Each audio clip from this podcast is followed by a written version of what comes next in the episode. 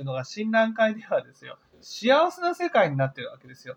あ幸せ幸せ、心が幸せ、ハッピー、ハッピー、ハッピーっていうね、そういう世界を涅槃っていうふうに呼んでる。涅槃っていうのはもっと違うんですよ。本当に。もう現実をその直視できる世界なんです。心がすごい静かな世界なんですよね。その幸せな世界じゃなくて、本当に静かな世界。で、ありのままに世界を見える世界が涅槃なんですよ。だから苦しみは苦しみとして感じるし、幸せは幸せだと感じるし、丸いものは丸いものとして見えるし、四角いものは四角いものっていうふうに見える世界が、それが涅槃っていう世界なんです。